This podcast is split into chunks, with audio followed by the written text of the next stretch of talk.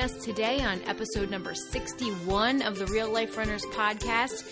We all know them. There's the weekend racer, the bling chasers, the people that love to run every local race and like to sign up for every marathon and half marathon. They're racing all the time.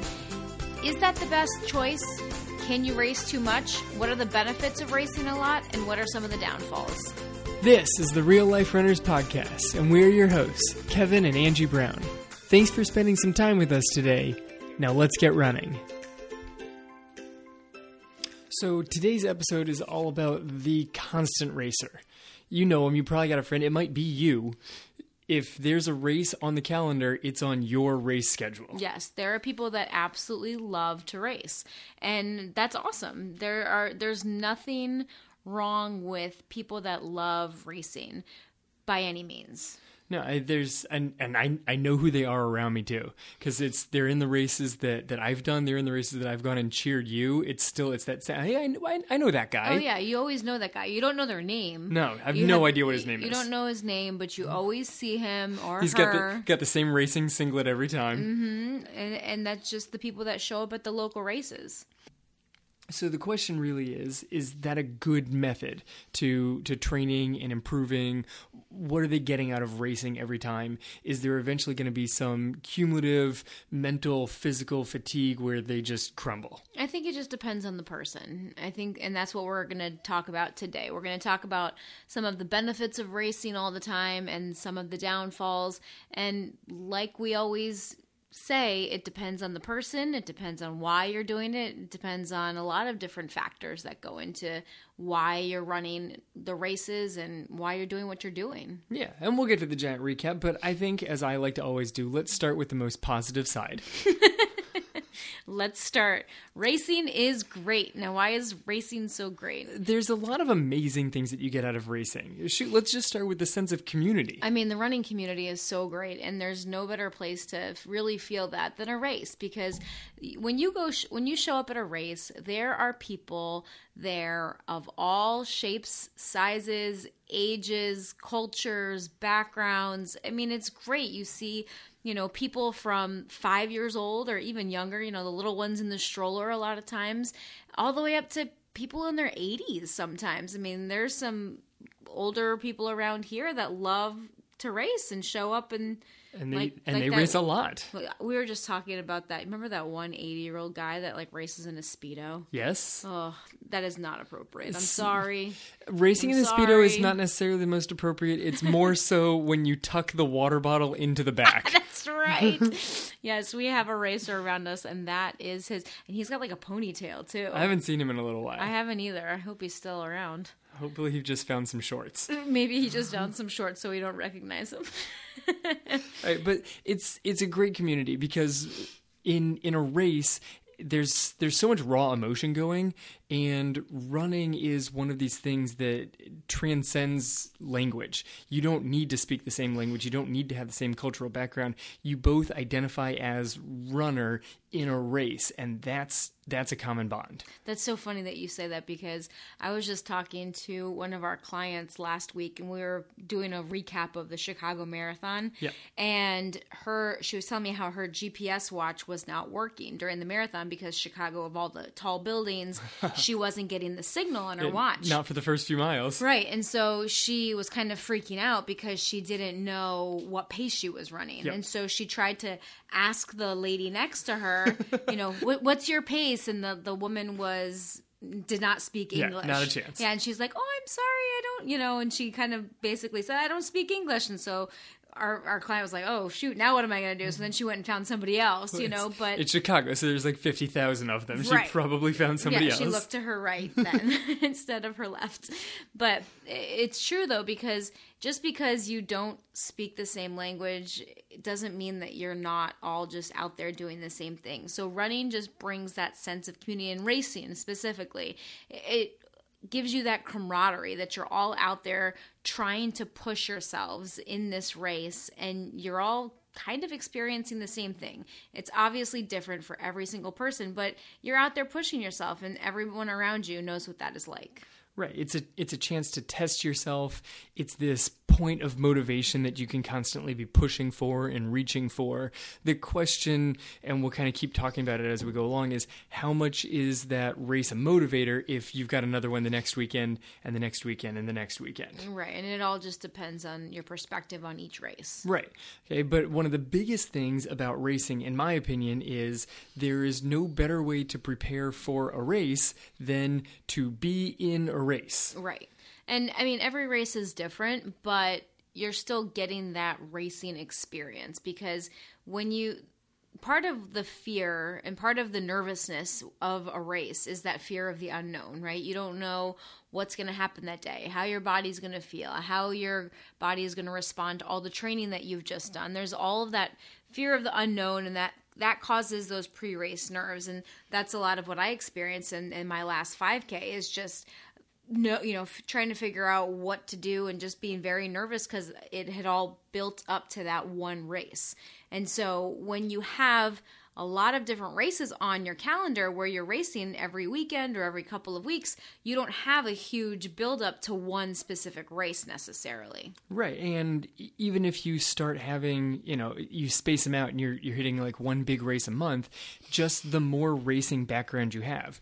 Even a 5K race just gives you the experience of being in a race. So when you go off and you do a 10K, a half marathon, whatever the race is, you're familiar with the racing environment. Yeah. I do mean- you still get nervous when you start a race? Depends on what race it is. Like if it's something big that I'm there's like a few thousand people around me and I'm trying to win, there's a little bit of nerves. But I'll tell you the first the well, okay the second marathon I ran because technically I The ran second full. the second full marathon I ran. Your first as an adult. My first as an adult, my first post college, my first po- not Your like first real the first one that I was aiming for a time. I didn't Yeah. just grab my roommate in college and be like, "Hey, let's do Chicago," Right. and you know, then studying got in the way, and I kind of didn't train for the three weeks up to it. And eh, the first time that I trained all the way through, I still knew in the back of my mind. I've raced a marathon. And so I think that took some of the nerves. There was still a lot of questions of like, did I train correctly for this thing? But I knew that I had physically done it before. Mm-hmm. And I'd just been in so many races by that point in time. was your your first full that was Space Coast, right? My f- In 16? yeah. Okay. Yeah. Yeah, that was the first full, and I mean there was so many people at the starting line. I'd done plenty of races with lots of people in the starting line. There's so many really fast people. I ran in plenty of races in college where there were lots and lots of really fast people. Like that part just doesn't mess with me. That there's there's a lot of people. What if that person goes really fast? And none of that really phases me because I've I've mm-hmm. just been there so many times. Yeah. So I mean, so that's a huge ex- experience, you know, benefit of all of those races is that it really does help to quell your nerves a bit. Right. So in that in that aspect, racing is great. There is huge benefits on so many different levels to racing a lot. Right. And so the second point that we want to make is that racing is a, can be a method of training for other races. Like running shorter or smaller races can be a way to train for other goal races in the future. Right. This is this is how you could conceivably race almost every weekend. I still think that racing every weekend is a little little nuts, but um, that's also because I'm cheap and I don't like to pay all the entry fees. so, um, but you could race all the time. get very it gets really expensive. expensive, Very especially when you start adding in halves. Halves and fulls start getting real expensive. Yeah, you have to have a race budget if you're living in real life. so, um, but some people struggle, especially if you're doing a lot of training on your own. How do you bring the appropriate intensity to workout after workout?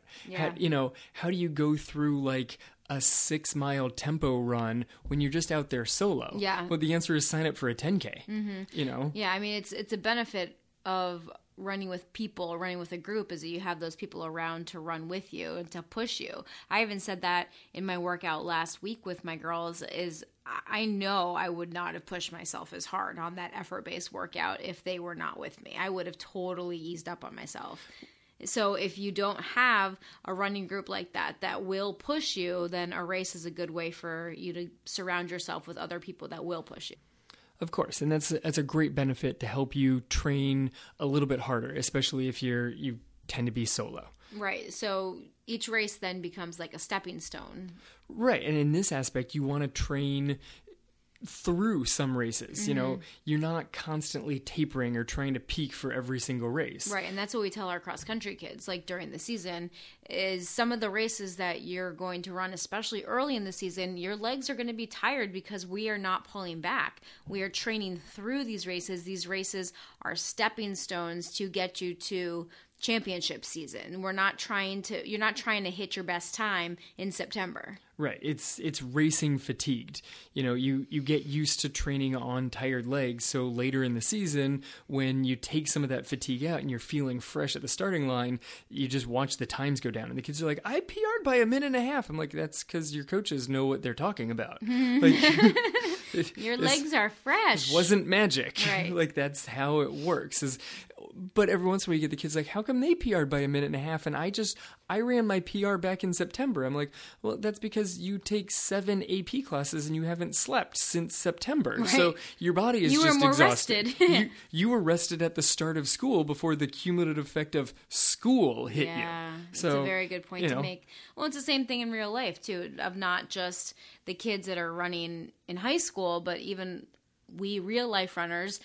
That's the same thing that people go through. They they wonder why they didn't hit a PR, you know, after three months of training for a race or four months of training for a race. Yep. And it's like, okay, well, look at all the other aspects of what's going on in your life. Yeah. You've been working 80 hours a week, and your kid, now you have a newborn, and now you have this, and now you have that. There's all of those things that are also weighing on you outside of just the training. Or you kept everything in your life the same, but on top of it, you added marathon training. Right. And you did it all in like the pre dawn hours. So you took like two hours of sleep away every day and replaced it with running. Mm-hmm. Eventually, your body said, I'm tired. Yeah, exactly. So, so these races that we run can be very good preparation for other races in the future. Yeah, we already mentioned one that 10K races are, in fact, a great way to do sort of an extended tempo, steady state run. It's one of the best ways to train for a half. Mm-hmm. Yeah. Like, if you could run, like, race a 10K every two to three weeks in preparation for a half marathon, that'd be fantastic. Really, every two to three weeks. Totally.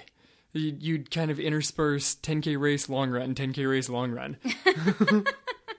that way you get everything. Okay. Um, yeah, I did that in my last training cycle. I had a 10k, my actually my first 10k. Yes. And it was three weeks before my half. Right. You know, when when you're training for a, a full marathon, a lot of people like 6 weeks out like to do essentially a practice run. And for for professionals, they go out and they get a whole training group around them in this environment or they can go in for like an appearance fee and run part of a full marathon. For real life runners, sign up for a half about 6 weeks out from a full if you can handle the cost expense of hitting both races, Right. that's a great prep to check and see and make sure that you're where you're at. It's six weeks out, so if you need to do something, you still got about three weeks to work with before you hit like peaking phase. Mm-hmm. But it's a good check to see where you're at. Yeah.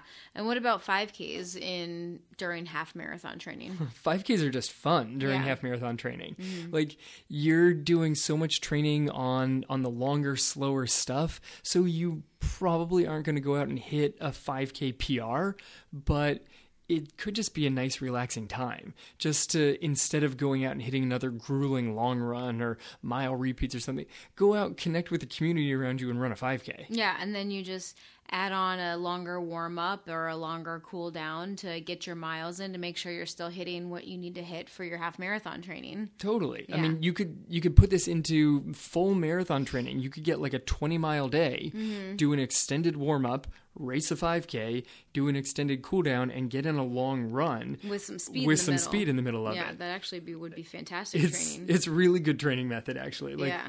this and and you can still get out and race and connect and you're like, "Oh, but after the race I like to enjoy the after stuff."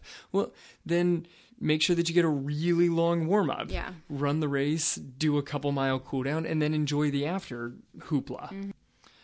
Racing half marathons is also a good way to just sort of add a little bit extra intensity to your long run for anything from prep for a half for a 10k if you're you're getting in some some longer runs some like 10 12 13 mile kind of runs you could put in a pushed effort 13, even up to a full marathon, that half marathon race is a great long run prep for any of them. Mm-hmm. And I I know that you like to do this in some of your training plans and our some of our different athletes where you will do the speed work in the middle of a long run so that the long run is not necessarily as long as some of the other runs, but with the speed in the middle of it, then that gives your body and your legs the same effect of the fatigue of the miles. Yeah, I mean, some people, someone who's, and it totally depends on the person, but right. it's a great method of instead of having to go out there, say you're training for a, a full marathon,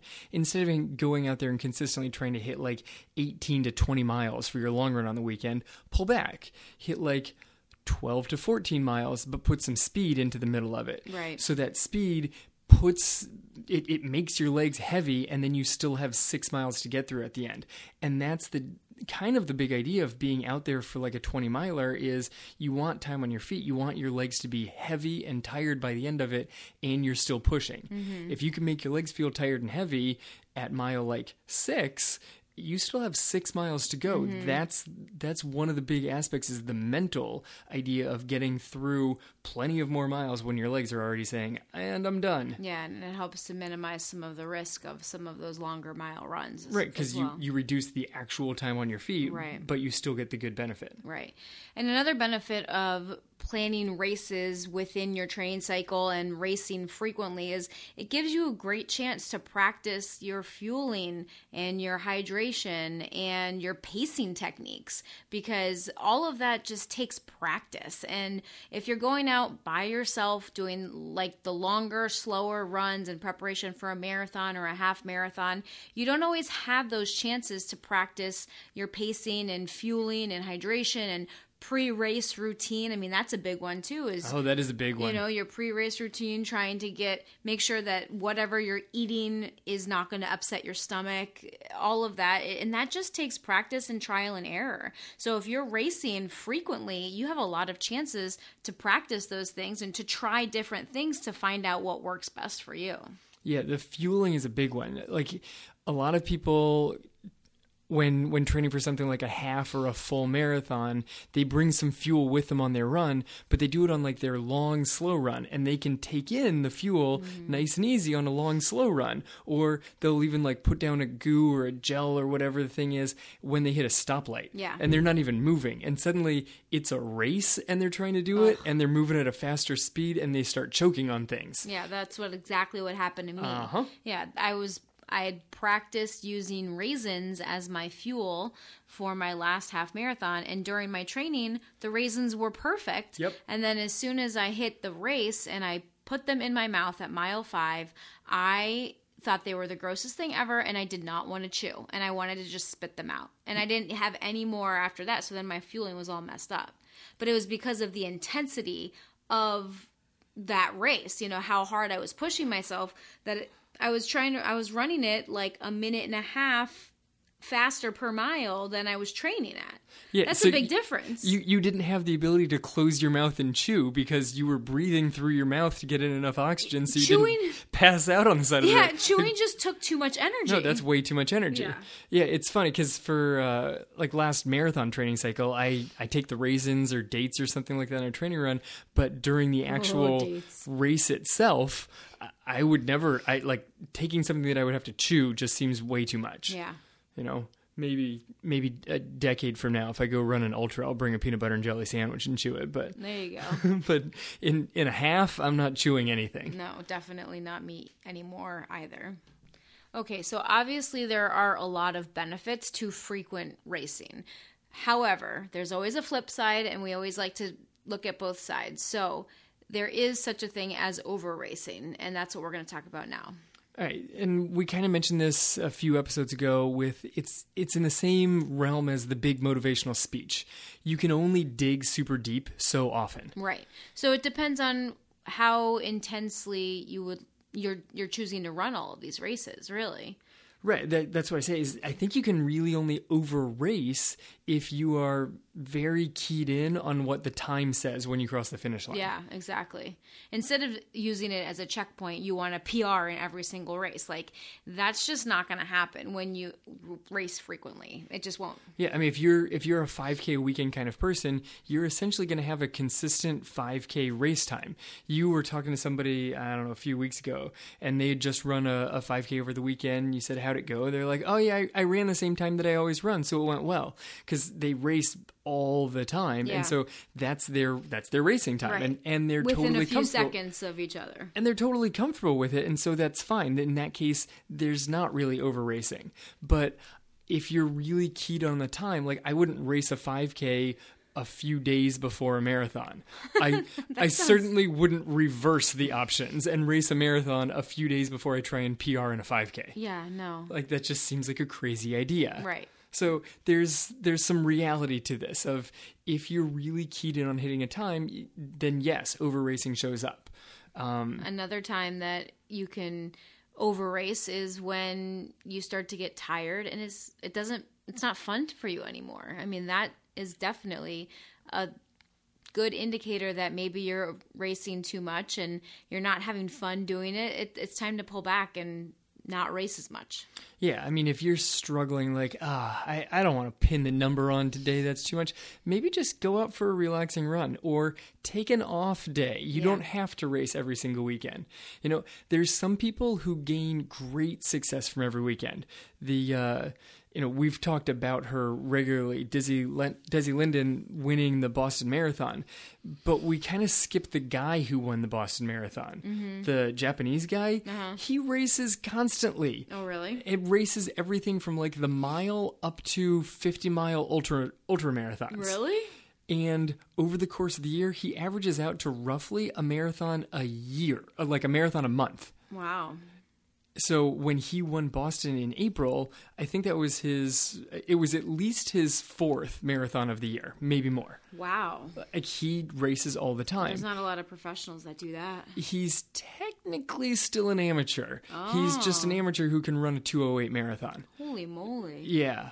Um, when he first got into running, he didn't make the like sponsored circuit in Japan, and so he he still funds himself, and now takes pride. He considers himself like the citizens runner, like he's the runner of the people, because he didn't get the corporate sponsor when he first got out of school, and that's sort of how it works. And as as far as I, I understand it in the Japanese running culture, you sort of make one of these corporate teams, and he didn't and so once he kind of missed the thing it seems like now now he takes ownership of he's the runner of the people and he he pays for his own race entries and stuff like that. And he loves racing and he's really good at it. And he's able to not take this like ridiculous physical cumulative build up and just get broken. He just keeps building and getting stronger. Okay. so when he get gets put into a race like Boston back in April, where it was horribly ridiculous conditions, mm-hmm. He gets it. Yeah. You know, when we were talking earlier, he doesn't get get nervous or get thrown by something in a race because he's been in it before. So like worst weather conditions that Boston's seen in a long time, he didn't care. He just went out and ran because it was another race. He had mm-hmm. another one in a few weeks. He had another one a couple of weeks ago. It's another marathon, and off he goes. yeah, and there's a lot of professional athletes, a lot of the elites that just dropped out early on in Boston. Yeah, he he didn't worry about it. It was Right. a race. Let's go. Yeah. Okay, so he's obviously used to racing all the times, and those you were just kind of talking about some of the benefits of racing all the time. But back to let's get back to over racing when when racing all the time becomes a negative. So another reason that racing frequent frequently can be a negative is that it sometimes makes fitting in key workouts into your training plan difficult because you are trying to make sure that your legs are fresh for the race so you don't want to overtire your legs. So then you're not hitting some of the workouts that you need to hit in order to become faster. And this is one of the challenges with our cross country team and with just you know high school and college racing in general. When you have so many frequent races you have to figure out when the right days are to put the workouts in Yeah, it's a huge challenge. If you race on Saturday, can you really hit a hard workout on Tuesday? Are you fully recovered? If you don't hit the workout on Tuesday and you have to push it till Wednesday, you can't hit another one in the week. If you have another race the next Saturday, mm-hmm. then you're only hitting like one workout a week. Were you aiming for two? Where are you even going to put a long run in? Right. The long run is the one I struggle with with the cross country mm-hmm. kids because we tend to have races on Saturday mornings. Right.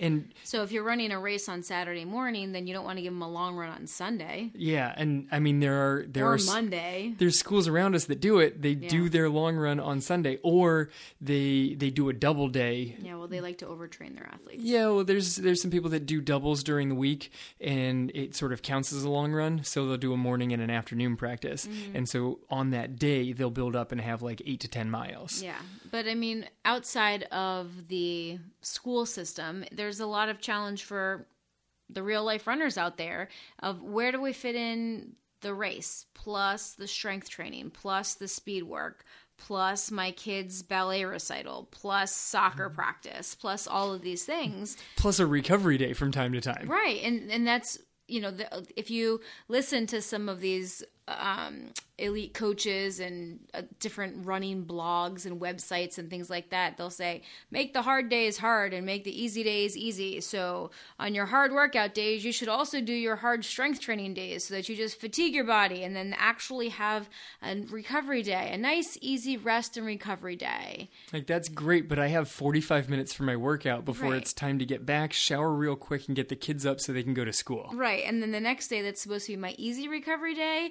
I have to start at 6 a.m. to get this person here, that person there. I have to get to work. I have to do this at school. There's a PTA meeting. There's a homeroom mom class party. There's a million other things going on. So, yeah, you're not running, but are you really recovering? Yeah, that doesn't count. You haven't like, and you're up until you know what are we 10 it's almost 10:30 while when we're recording this cuz this is the first time we've had available since we had our like school festival and carnival all weekend long and you yeah, know life happens and happens. recovery days aren't necessarily recovery days you know you're like well I tried to make it a recovery day, but it turns out I actually got more steps on that day than I did the day before when I ran six miles. Like you're just on your feet constantly. Right. You know, chasing the kids around during cross country and trying to like get to the mile and the two mile mark and cheer them on and stuff. Like I try and put their race days on my hard days because I'm like sprinting all over the course. Yeah. That's never a recovery day. No. So it's it's tricky to balance everything out and to make it all fit in. You kind of need some organization. You need a plan. Mm-hmm.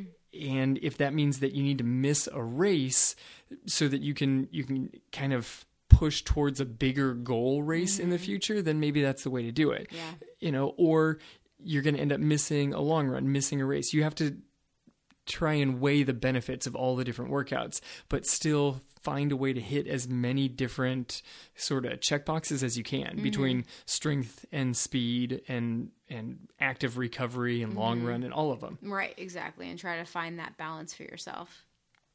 So, there is there are a lot of benefits of racing frequently and there are downfalls as well. So ultimately, figure out why you want to race, why you want to do that specific race. Maybe that the cause for that race, maybe the charity that, of that that race is supporting is something that is very near and dear to your heart and that race doesn't fall on a great weekend for you. There's a lot going on, but that charity is something that's very, very important to you, then you make that race work.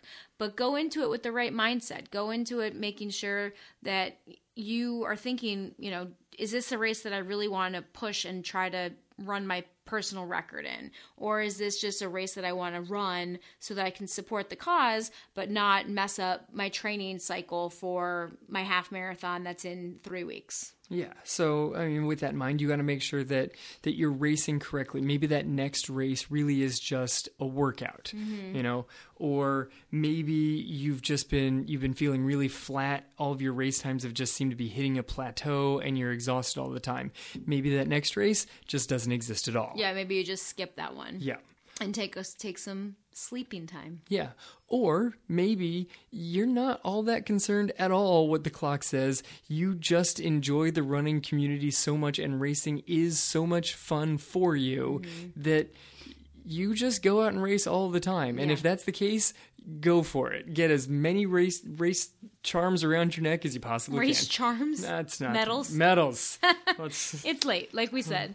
And you know, another way to really run races without having to worry about your time is to do them with your friends, especially friends that maybe you're a little faster than some of your friends and you want to help them hit some of their best times. You can run your races so it's not a super hard race for you, but it's you're helping your friends along and you know, trying to get their better times. Yeah, I That's mean, a really fun reason to run a race. it's a great way to run I a love race. running races like that. Running races for fun, running races with a group of friends. I mean, I know it's kind of the opposite of the don't don't spend a huge amount of money on it, but destination races when you ran out in Napa, that was mm-hmm. you had a blast and almost hit your PR Yeah. because it was it was just such an enjoyable overall race experience. Yeah, exactly. Okay, so I think that about wraps it up for today. Thank you guys so much for joining us. For our show notes and links to all the resources that we have, including our coaching programs and our t shirts and tank tops, you can go over to the website at realliferunners.com. Ultimately, what it all comes down to is figure out why you're doing the race, figure out why you're entering so many races, and if that is worth it to you, then go for it. Have fun with races. Races are great. And if you don't race a lot, maybe think about jumping into some races for some of the benefits that we talked about today. And if you feel like you might be racing too much, if the fun has kind of fallen out of it, or if you're getting really tired and you just need a rest, then it's okay to say no to some of those races or to not do the ones that you've signed up for and listen to your body, figure out, you know, what is the best thing for you right now. That should help you make your decision. Thank you for joining us today, and we will talk to you next week.